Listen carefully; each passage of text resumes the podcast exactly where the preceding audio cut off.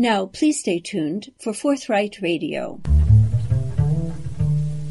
Welcome to this Forthright Radio for June 10th, 2022. I'm Joy LeClaire. In February of 2022, we interviewed John Leshy about his book, Our Common Ground, A History of America's Public Lands. The history of America's public lands is an evolving story.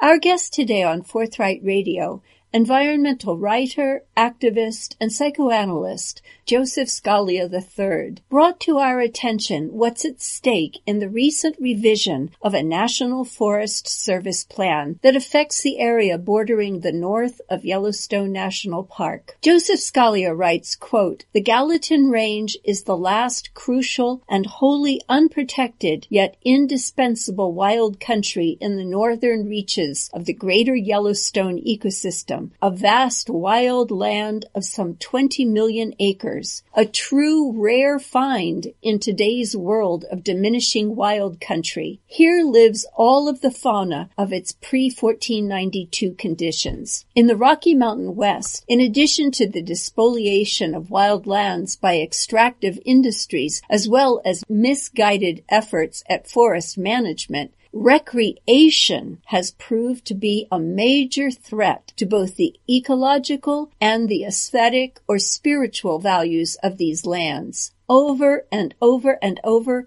we have carved up wilderness for another and yet another use that degrades its integrity. The policy that has dominated this unending subdivision that eschews rigorous reflections on both ecological science and conservation aesthetics has been known as, quote, collaboration and compromise, end quote. This model has been promoted by neoliberal capitalists, or one could accurately say here, predatory capitalist corporate foundations on whose grants most big green environmental groups have grown dependent for their survival. End of the quotes. Welcome to Forthright Radio, Joseph Scalia III. You wrote, I deeply lament that I was president of Montana Wilderness Association, recently renamed Wild Montana, when it was transitioning to the much ballyhooed and highly grant remunerated compromise and collaboration model of navigating conservation disputes. That is, I mourn that I helped shepherd this acquiescent approach into its current popularity.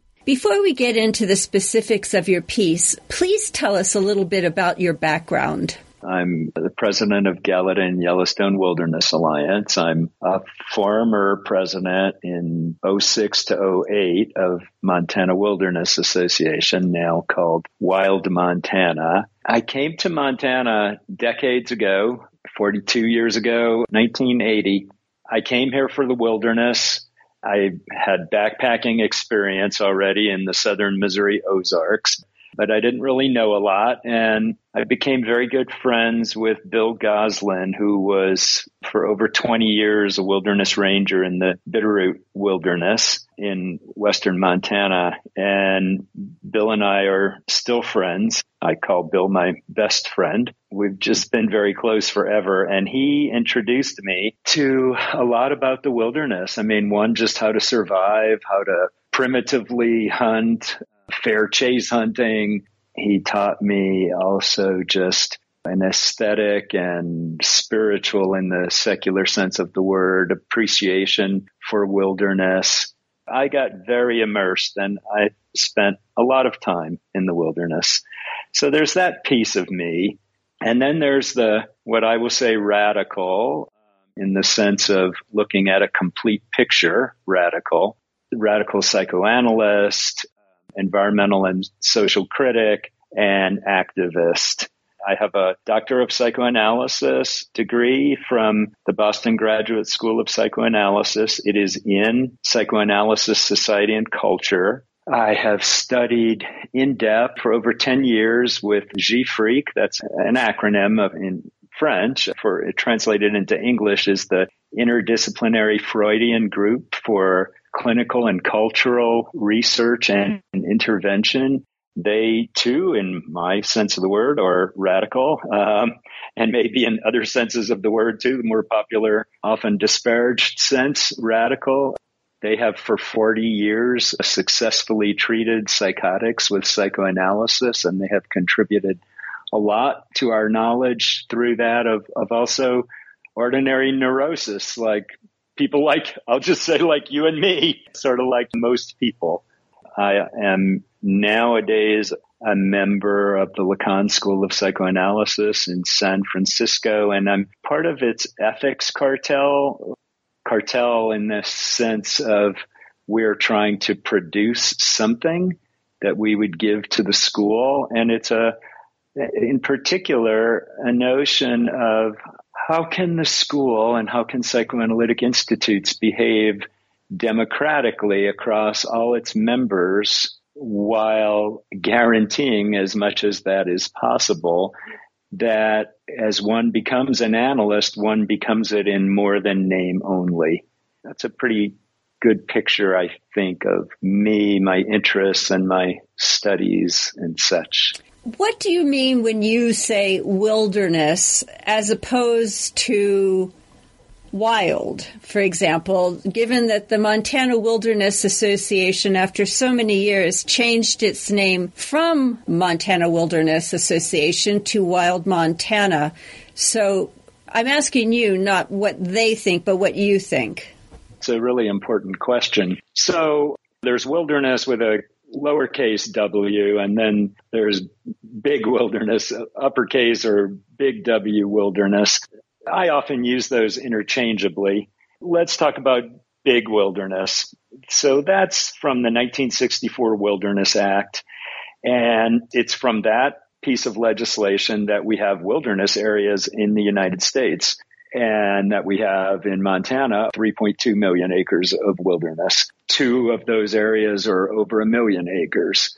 And if you count the Bitterroot and its connection with the Selway in Idaho, because they're adjacent, they're contiguous, then we have three wilderness areas over a million acres as compared to Colorado, which has none.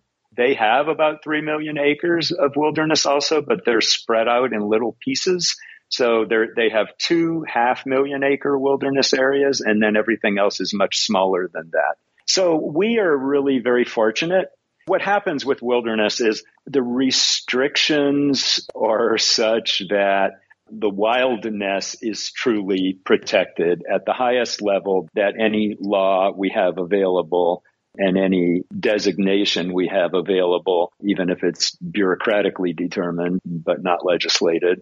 Wilderness is the highest level of protection we have available for wildness. We're involved in a discussion at this point of the forest plan revision of the area just north of Yellowstone National Park.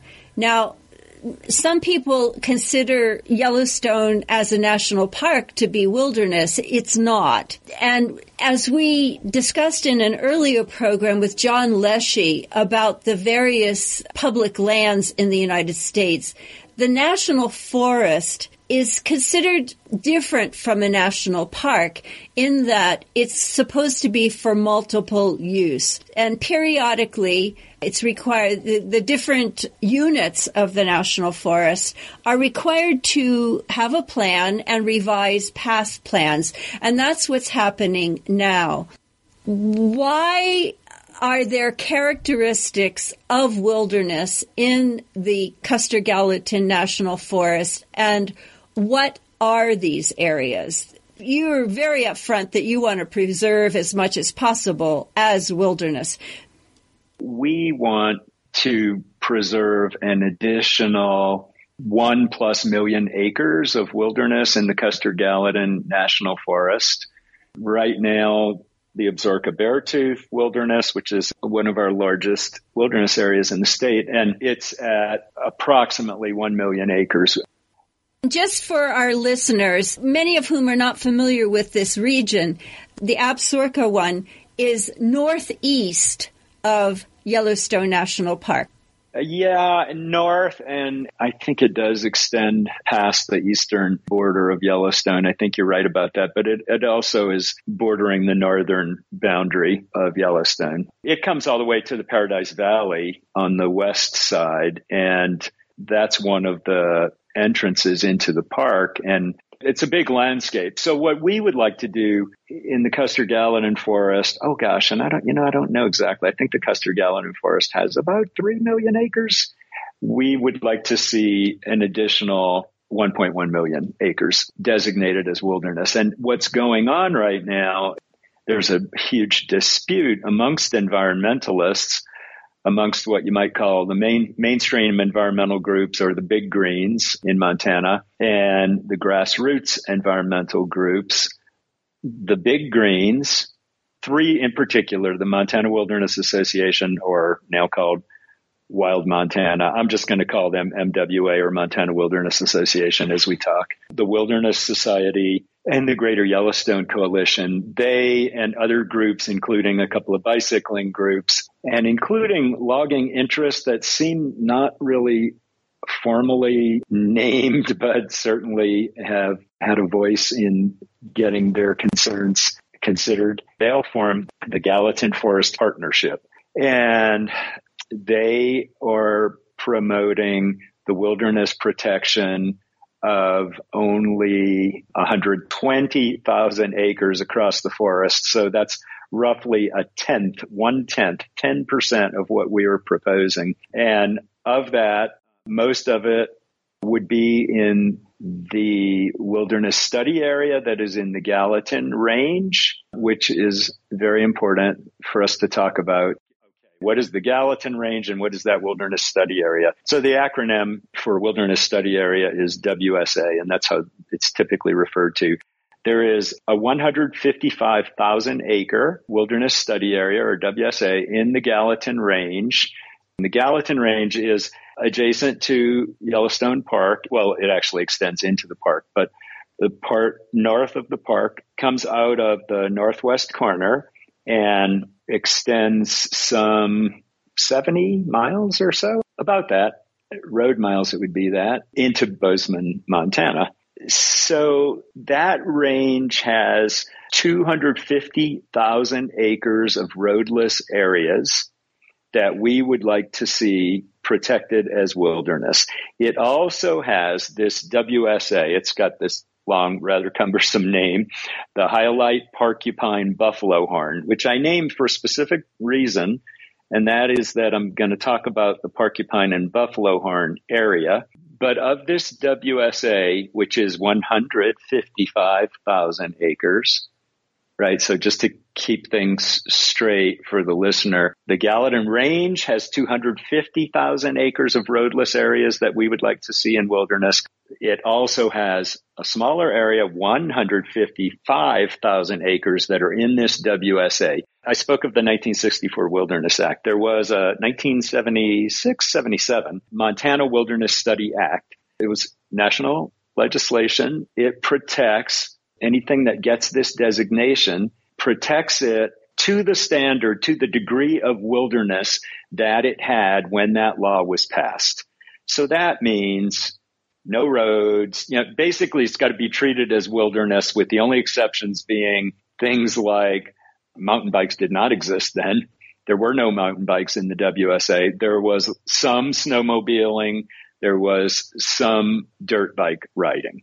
And so you could argue that you could follow that law by allowing the level of those activities that existed at that time. So that's WSA. So it's, it's, it's very protective. If the law is followed, and it has not been followed by the Custer Gallatin Forest, it has, for contrast, been followed by the Bitterroot National Forest in western Montana. They've banned all motorized and mechanized, so mountain bikes, use there as just because that's the only way to make sure that you can keep it to the standards that existed in 1977. But the Custer Gallatin has allowed motorized and mechanized use in some of the most important parts of the WSA in the Gallatin range. So this is of high concern. Did I understand you to have just said that at this point, the wilderness study area has been violated in terms of what the status quo has been in terms of mechanized vehicles accessing the wilderness study area. Yes. Yep. you did understand me correctly. Okay, so that puts the wilderness aspect of it in a different light than had the laws and regulations been followed, right? Well, yes and no. It does politically, so far it does not ecologically. Very important, or environmentally, very important difference. So environmentally, yes, mountain bikes have been allowed in the porcupine and buffalo horn drainages. I would say to just be unequivocal about it against the law. And I, I, I will say too, by the way, the Bitterroot Forest stepped out of line with this back in the day and were convinced by the Friends of the Bitterroot, an environmental group, a grassroots group, not a big green, to obey the law. They did. They changed their policy, no mechanized and no motorized in their two WSAs in their forest, and they were sued by the motorized and mechanized interest recreation groups. And they lost in district court. The recreationists did, and the law was maintained. So, I mean, there is legal precedent here, even, but the Custer Gallatin Forest has not been sued for this and has not changed its policy. So, what's happened is two things. I said the political and the environmental consideration. So, environmentally, yeah, this has happened. The West Pine Creek drainage, or just the West Pine, I will call it, which is on the east side and in northeast side of part of, of Gallatin Range, like near Livingston, Montana, and right out of the Paradise Valley. It has been used by mountain bikes a fair amount, not motorized to my knowledge.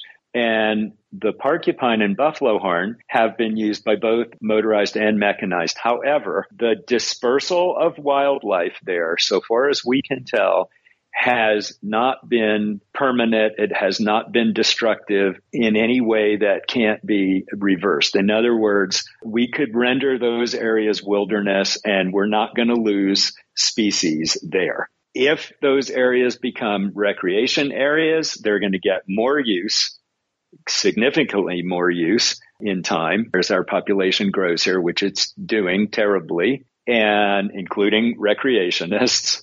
And so there will be wildlife damage. Politically, though, what happens is the Forest Service can say, well, it's already used by these groups, these three drainages, the porcupine, buffalo horn, and the west pine. So it makes sense to just let them continue to use it. And it would be really hard to reverse it now and to tell them they can't use it anymore. And that's what the big greens are saying also.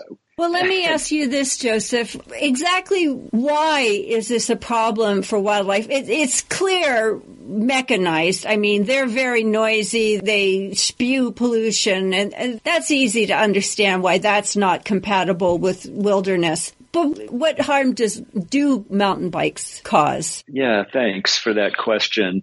Dr. David Mattson, a wildlife biologist, has has done research on this actually and has demonstrated that hikers and horseback riders cause a dispersal of wildlife like a certain distance. I don't remember the exact numbers, but yeah, a certain distance and for a certain amount of time. And then as you move up, to mountain bikes, there's greater dispersal and I think for a longer period of time. And then for motorized, greater still. But it's not only that. Then you have to also consider if, as is easily predictable, the usage increases, there's going to be more dispersal, but you have to also consider mountain bikes are able to go faster and farther than horseback riders in these areas or than hikers or even runners for that matter. Although runners, trail runners is an interesting problem that has not been really studied or debated yet. And I think will be coming down the pike. But so, yeah, you get these mountain bikes who can cover a great amount of ground. If they end up getting e-bikes allowed in there, which is also coming down the pike, then that's going to be even worse. And then you get more and more of them. So you're talking about pretty significant dispersal of wildlife. So it is, in fact, truly incompatible with uh, wilderness specificities. Oh, yeah. where do we stand now in the process? What's happening? At what stage is this National Forest Plan revision? Okay. What's happened is the Gallatin Forest Partnership made its agreement and gave its proposals to the Custer Gallatin National Forest. And then the forest came out with its decision, its travel plan, which it revises every 20 years or so. And regarding wilderness and wilderness study areas, the Forest Service can only make recommendations. Only Congress can do anything about those designations. So wilderness study areas to, is to stay a wilderness study area until Congress decides to make it wilderness or to remove it from WSA status. So only Congress can decide that. Only Congress can decide to legislate wilderness, whether it's land that's been a WSA or not. Only Congress can do those things. The Forest Service can recommend. So it is recommending in the Madison Range, which we have not talked about, but which is across the Gallatin River from the Gallatin Range and also borders Yellowstone, goes right into West Yellowstone, just north of it, which is right there at the northwest entrance to the park. It has at its southern end about a 20,000 acre wild area called the Lion Head that is full of enormous, gorgeous meadows and is just incredible grizzly bear country. In fact, it's one of the places I've encountered grizzly bears in the wild, a, a sow and two cubs at great distance, thankfully. So it's, it's very important grizzly bear habitat. It had been recommended wilderness in the last travel plan. In the new one, the Forest Service has removed that. The Gallatin Forest Partnership had recommended that it remain recommended wilderness, but it has not come out and really taken a stand against the Forest Service about this change in recommendation. So it's just, it's just ignoring it. And in its advertising to its memberships, saying what a victory we have in the forest plan, which is really laughable, risible. I mean, it's, it's laughable in a way that is sad from a, an ethical perspective. Why? Why do you say that? Because if they're really concerned about wild lands, it's not a hard message to come out and say, wait a minute, we're not really in agreement with you guys here. This is an important area. It's kind of a no brainer, but they're silent. Then there is the porcupine and the buffalo horn. Before I speak of those two vital areas, vital to also to grizzly bears, vital to one of the major elk herds of Yellowstone National Park. But for grizzlies, the Yellowstone Park has approximately 700 grizzly bears, which is not a large enough population for genetic integrity in perpetuity. They need to be able to access a larger grizzly bear population for their genetic future and for their viability to be able to survive, for there to continue to be grizzly bears in Yellowstone National Park and their access is so where they need to go. The only place to go for that is the Northern Continental Divide ecosystem. So to get there, they have to be able to utilize the porcupine and the buffalo horn and maybe the lion head because there's another part of wildlands that are being protected would be protected by the Northern Rockies Ecosystem Protection Act and NREPA as its acronym, which is a whole nother story, would protect 23 million acres in five states, Montana, Idaho, Wyoming, Eastern Washington, and Eastern Oregon. But the grizzlies need to be able to travel out to get to larger grizzly bear populations. And, and the real viable population that they need to get to that is self-sustaining right now is right there up the Northern Continental Divide ecosystem. So getting up to the Bob Marshall Wilderness, which is one of our other million plus acre wilderness areas in Montana. And that's adjacent to Glacier National Park and then the Canadian Rockies and their grizzly bear population. That's all Northern Continental Divide ecosystem. And so if we cut them off through the porcupine and buffalo horn, which we will do, and the lion head, we will cut them off. And well, I mean, that's an eventual, arguably, hypothetically, and reasonably, arguably, of great concern. We're sealing their fate to not be able to survive. And there's lots of biological research that speaks to this. This is not talking off the top of my head by any means. So it's of grave concern. And then also elk population. So the elk use those two drainages, which are side by side. They're contiguous and they're only separated by a low ridge. And the whole area is lower elevation, very meadowed, lots of water and mixed with forest those two drainages combined are about, I'm going to guess 40,000 acres. It's a big area. I've hiked that whole area and it's enormous and gorgeous. And you can see why the elk winter there and they use it as a birthing grounds because it's more survivable through the winter in Montana, that means many, many months. It's not just three calendar months of winter. It's some mid fall into late mid spring, maybe half the year. And in Yellowstone Park, especially, they don't have their birthing grounds there typically. They are at all, to my knowledge. They come out to lower elevation. And so most of the Gallatin range is not that, it's higher. And so they need those areas and they need that particular area, the porcupine buffalo horn, those two drainages side by side so this has been given up by this is this is part of the wilderness study area. The west pine on the other side of the gallatins i mentioned it, it's not quite as ideal for survivability for the elk but they use it too very much so. And that has been given up too. So it for only mountain biking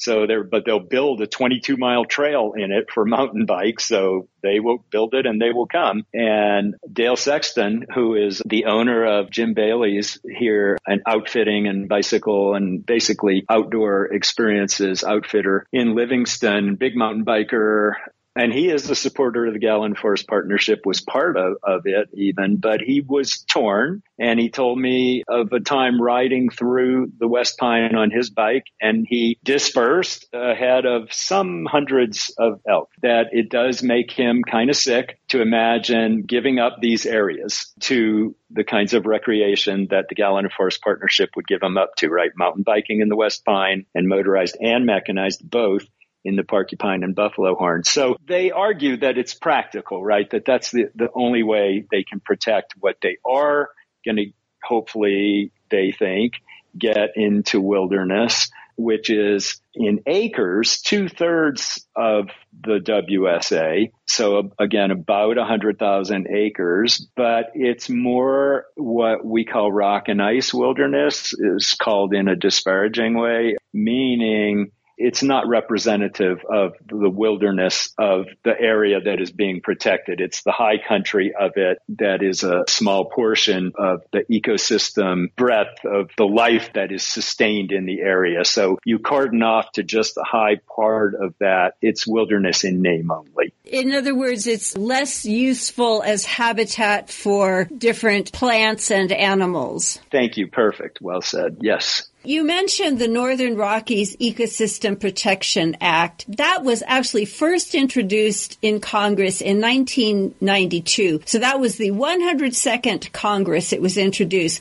It's been reintroduced in every Congress except the 109th Congress, even up to our current 117th Congress, and it has died in committee every single time. So I guess we shouldn't put too much expectation in that act. I do want to ask you, Joseph Scalia, do you feel that the collaborative process itself is inherently useless?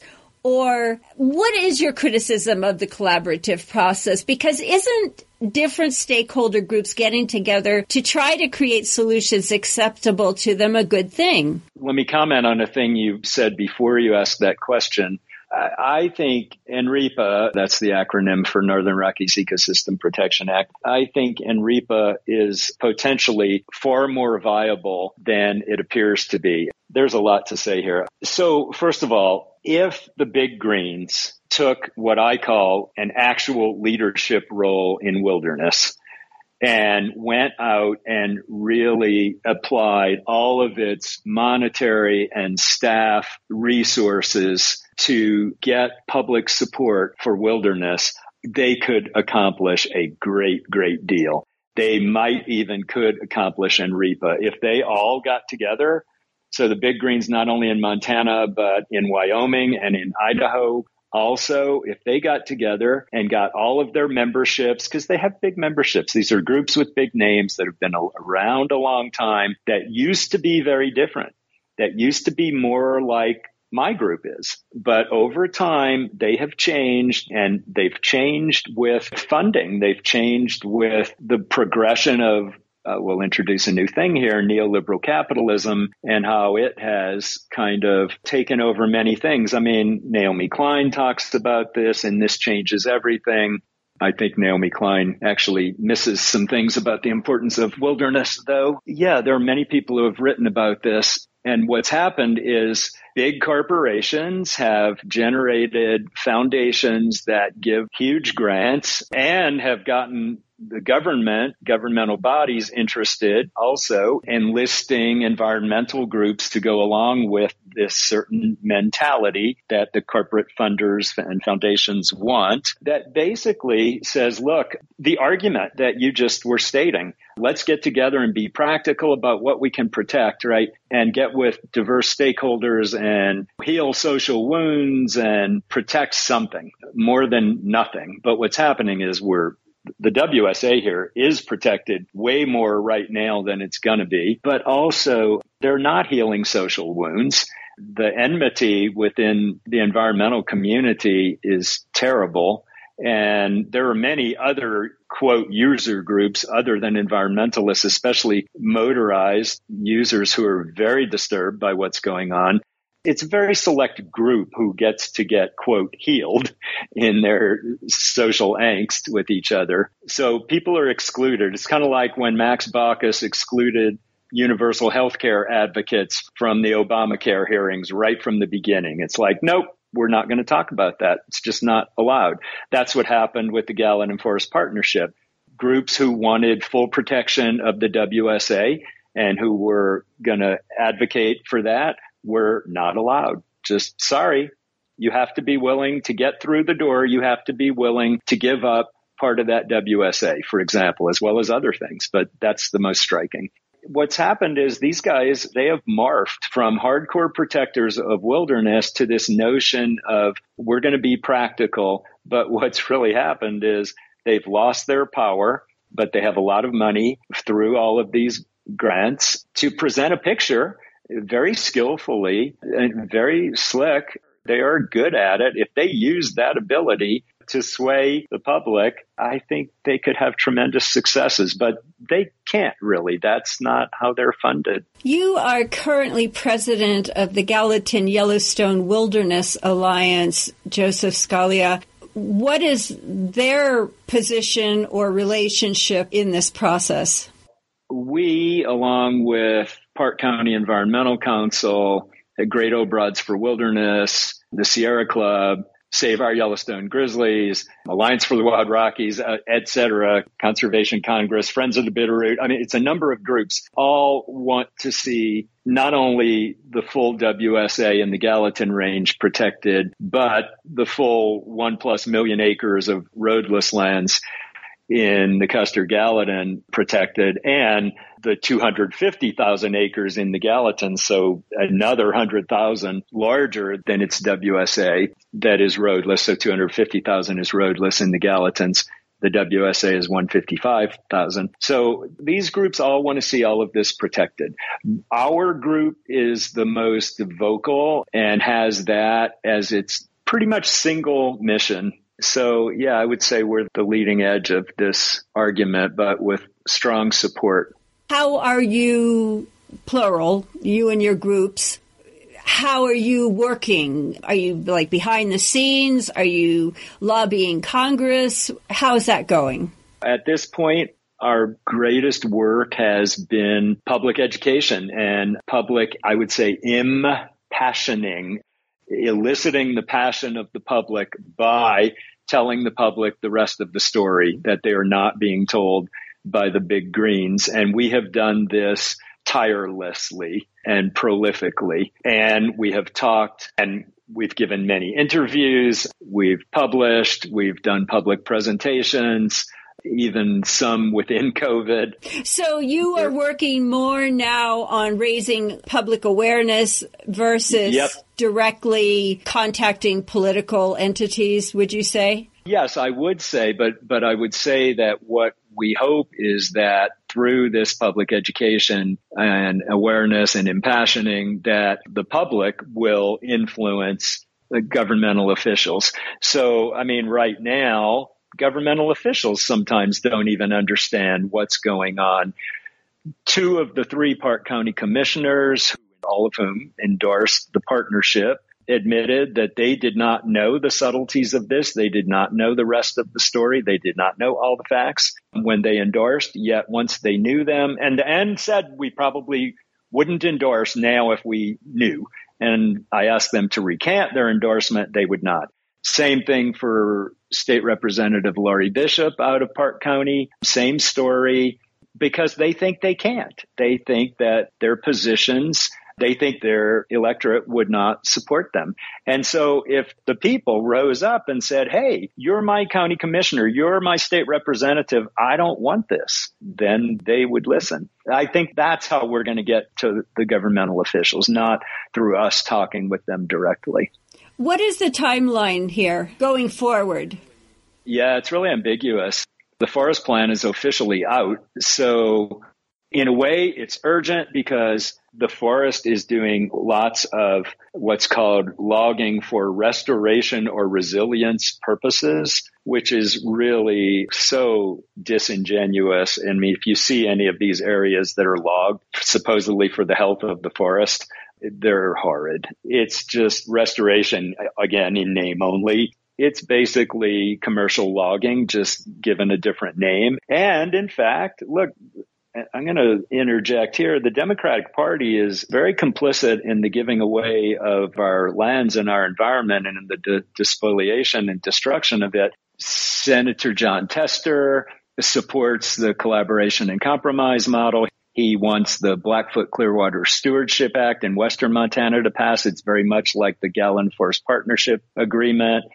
He believes that that's how he's going to get elected again. So what's happening is even the Democratic senators and representatives are not saying, we don't want this kind of restoration logging. Joe Biden's 30 by 30, protect 30% of wild lands uh, of the U.S. by the year 2030. It's protected how? It's not. He's supporting this restoration, so-called restoration resilience logging that is really commercial logging in terms of its destruction. There is an urgency there right now because this logging is, is just continuing and continuing.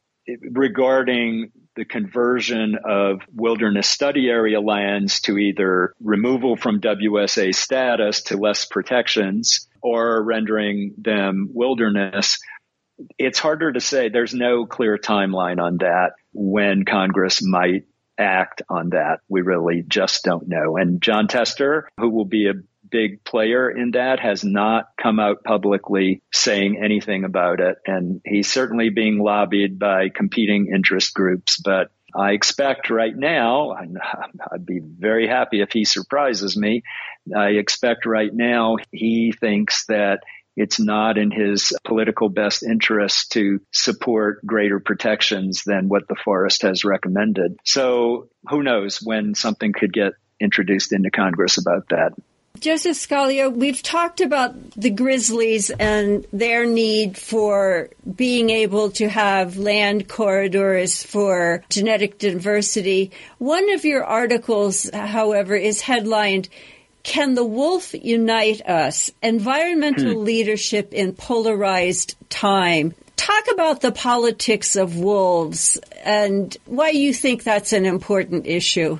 Well, I'm glad you asked me, and this lets us get into another domain of concern that I am also very passionate about because I think it's inseparable from everything we've been talking about. We need to talk about Felix Guattari's The Three Ecologies that is, if we're going to protect, if, if any emancipation group, if any justice group wants to do its work, it's got to get together with other such groups and not just be atomized, all isolated off one by one by one. We have got to get together. And that means to fight racism, to fight economic injustice, to fight the ravages of capitalism, to fight the, the ravages to the earth we have got to get together. And if we're going to do that, we have also got to grow up as human beings because right now we cannot get together. We fight, we blame, we indict each other in the awfulest of ways.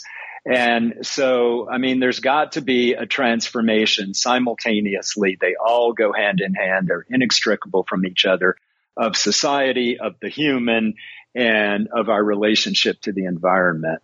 That just has got to happen.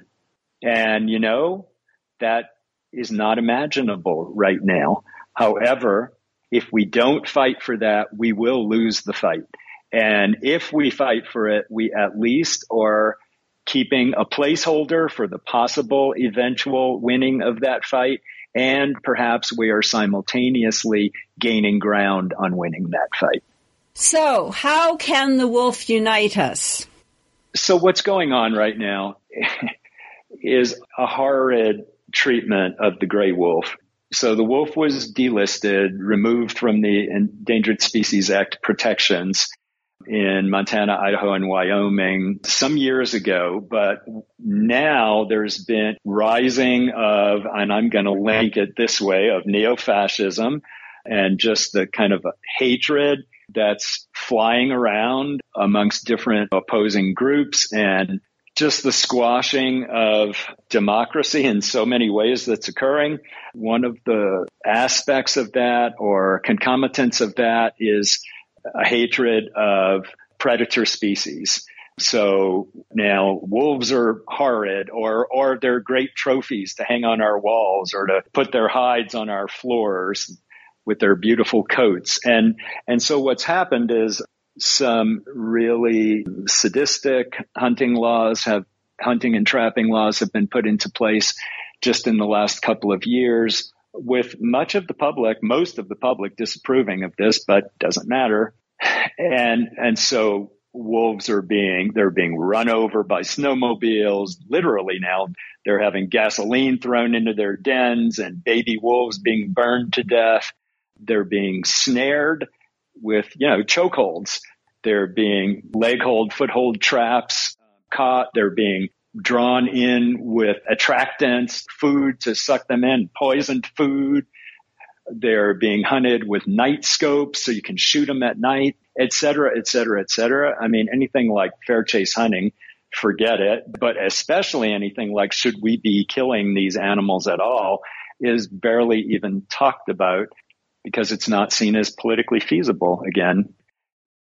And again, so here we go back to this is not just Republicans. This was Jon Tester who made this possible. And that's a Democrat, right?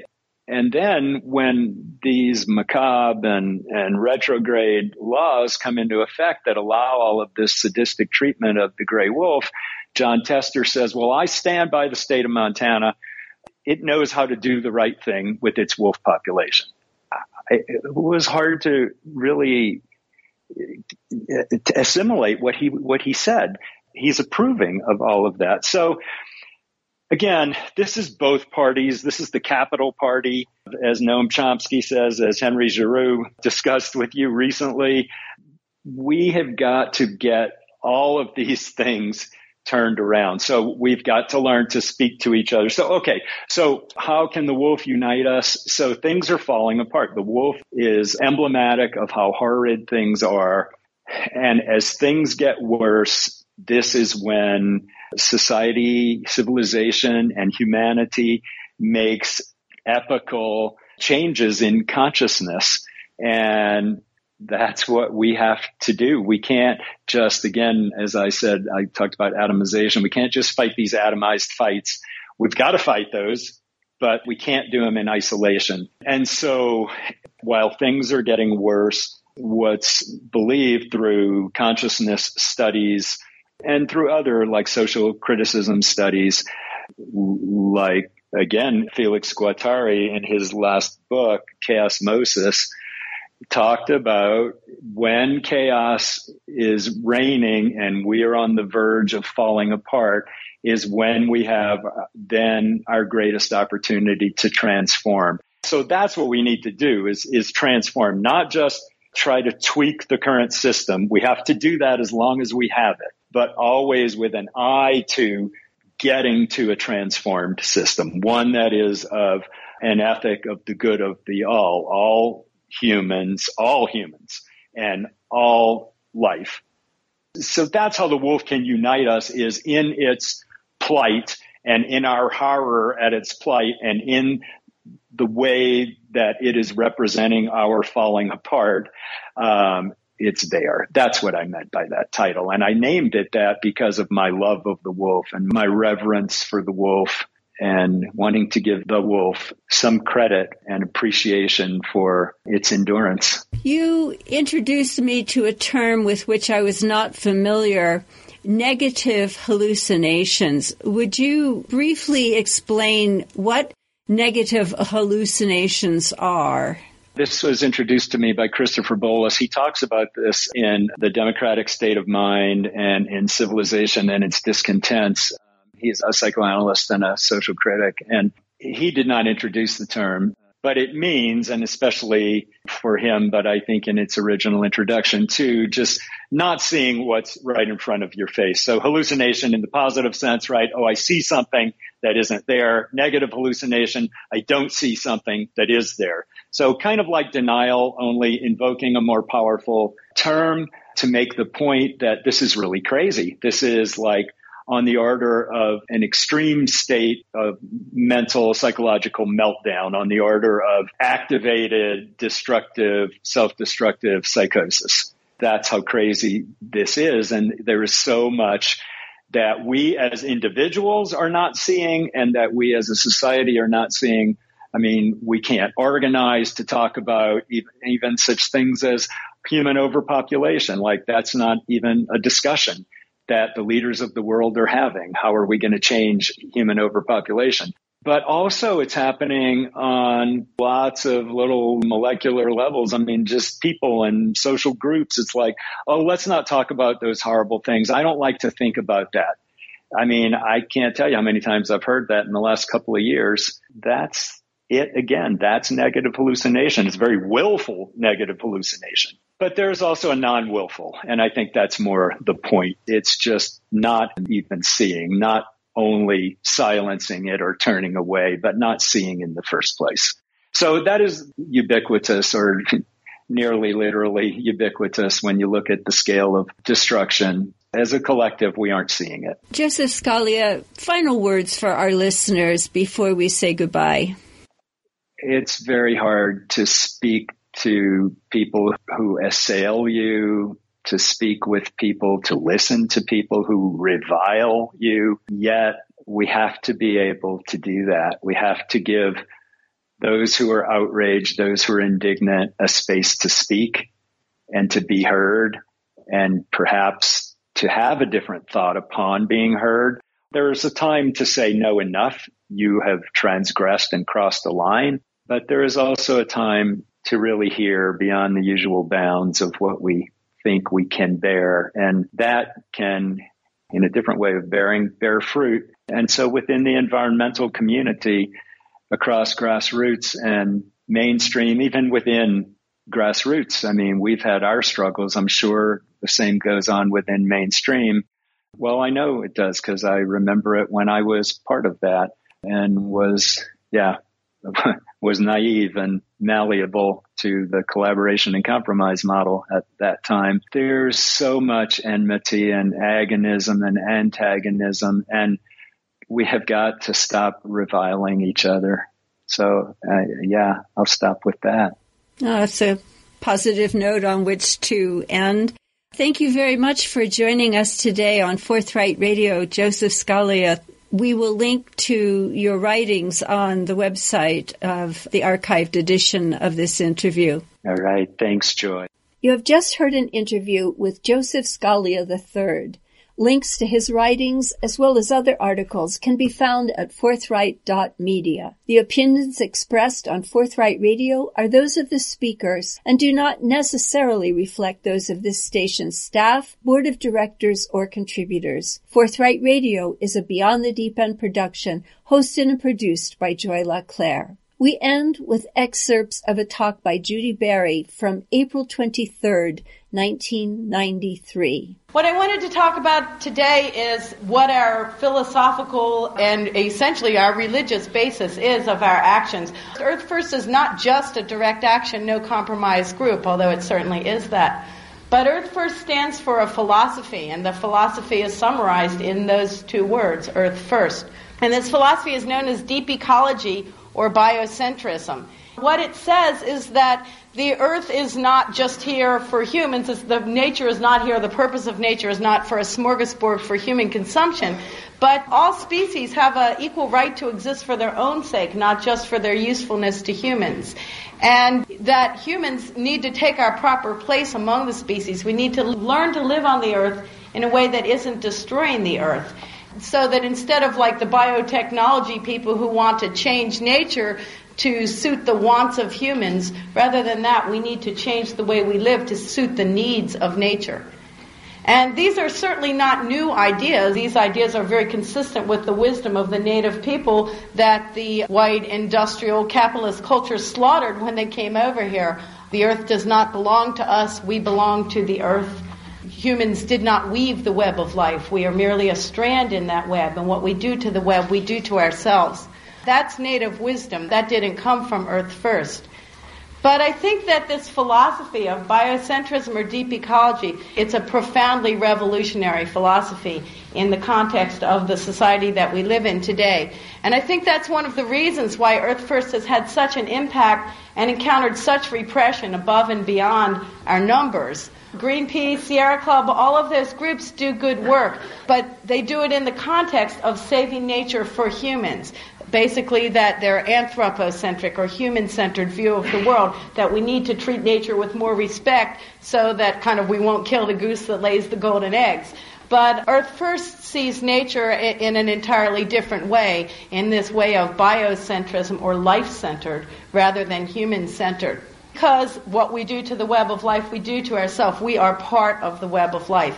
And I think that this philosophy of biocentrism or deep ecology is ultimately in the interests of humans as well as in the interests of all the species of the earth. But I think this is a revolutionary philosophy for one reason because it contradicts the religious and political foundations of the destructive society that we live in. The basic of the Judeo Christian that the earth was put here that humans will have dominion over the earth, that all of the creatures, that we are the supreme beings made in the image of the Creator. So that view of the earth is one that really contradicts the biocentric view of the earth. We may not be so aware of this as we go about our daily struggles, but our opposition up in timber country is very aware of it. And there's a really strong kind of right wing Christian bent that goes along with the opposition.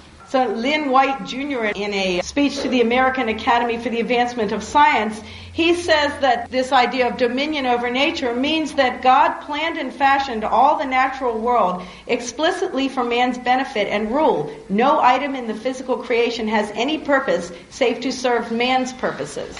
And that's really the mindset that all of us, whether in the cities or in the timber regions, any place, that's the mindset of the opposition.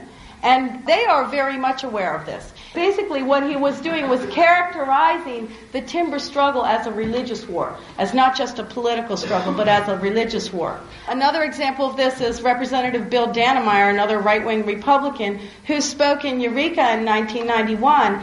He said that the big threat to America is the environmentalists, who he claims that we're more powerful than the Democrats and the Republicans put together. Oh, that it were so. But uh, anyway, he says that we should understand that this environmental party has as its objective a mission to change the society, to worship the creation instead of the creator. You have to understand their theology.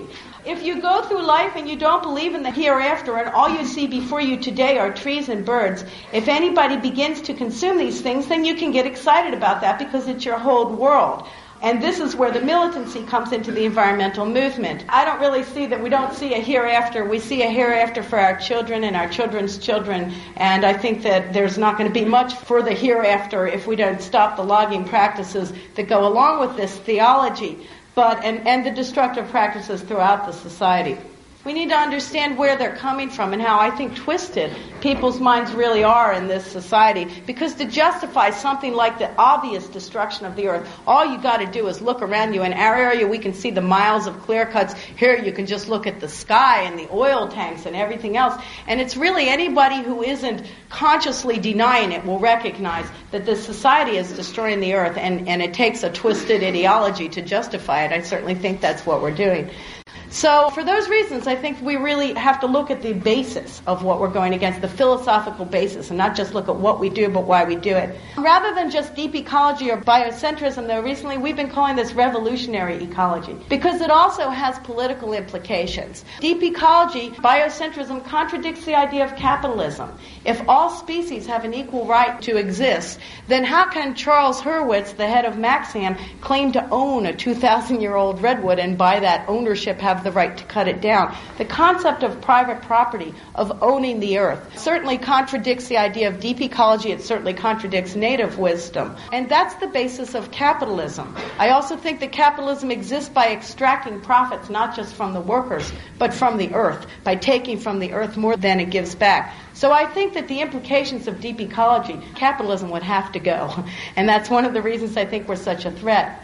But even farther than that, why I say it's a profoundly revolutionary philosophy, I also think it contradicts communism or socialism as it's been presented in this world so far. Because communism, socialism, and all the left ideologies that I've ever studied or, or, learned about, they speak only to the redistribution of the spoils of raping the earth, of a more equitable distribution among different classes of humans. But it doesn't address the relationship of the human society to the earth. And I think that that's the primary contradiction. Marx says the primary contradiction is between labor and capital, between the workers and the bosses. But I think the primary contradiction, as we're seeing by the collapse of the Earth's ecosystems, is between the society and the Earth itself. But that doesn't mean that we should give up. I don't think we have that option. I think we just need to proceed with an awareness of what we're fighting so that we can educate ourselves to what we're doing. We can't back down to this kind of perverted ideology because if we do, our children are going to inherit a wasteland. That's what the hereafter really is for me. And deep ecology does not just represent an ideology, it represents a truth. It doesn't matter whether or not humans think the earth is here for our consumption, whether or not humans think that they're the supreme beings on earth. The fact is that nature is an interrelated system and that humans are merely a part of that system and not the recipients of the system. And it doesn't matter whether we recognize it or not, it still exists. And our failure to recognize it is what's causing the collapse of the life support systems of the earth. We need to keep on with our struggles and we need to face up to whatever they they throw at us. We need to remember what we're fighting against and educate ourselves about it. Spread the overt philosophy of deep ecology, biocentrism, revolutionary philosophy, Earth first.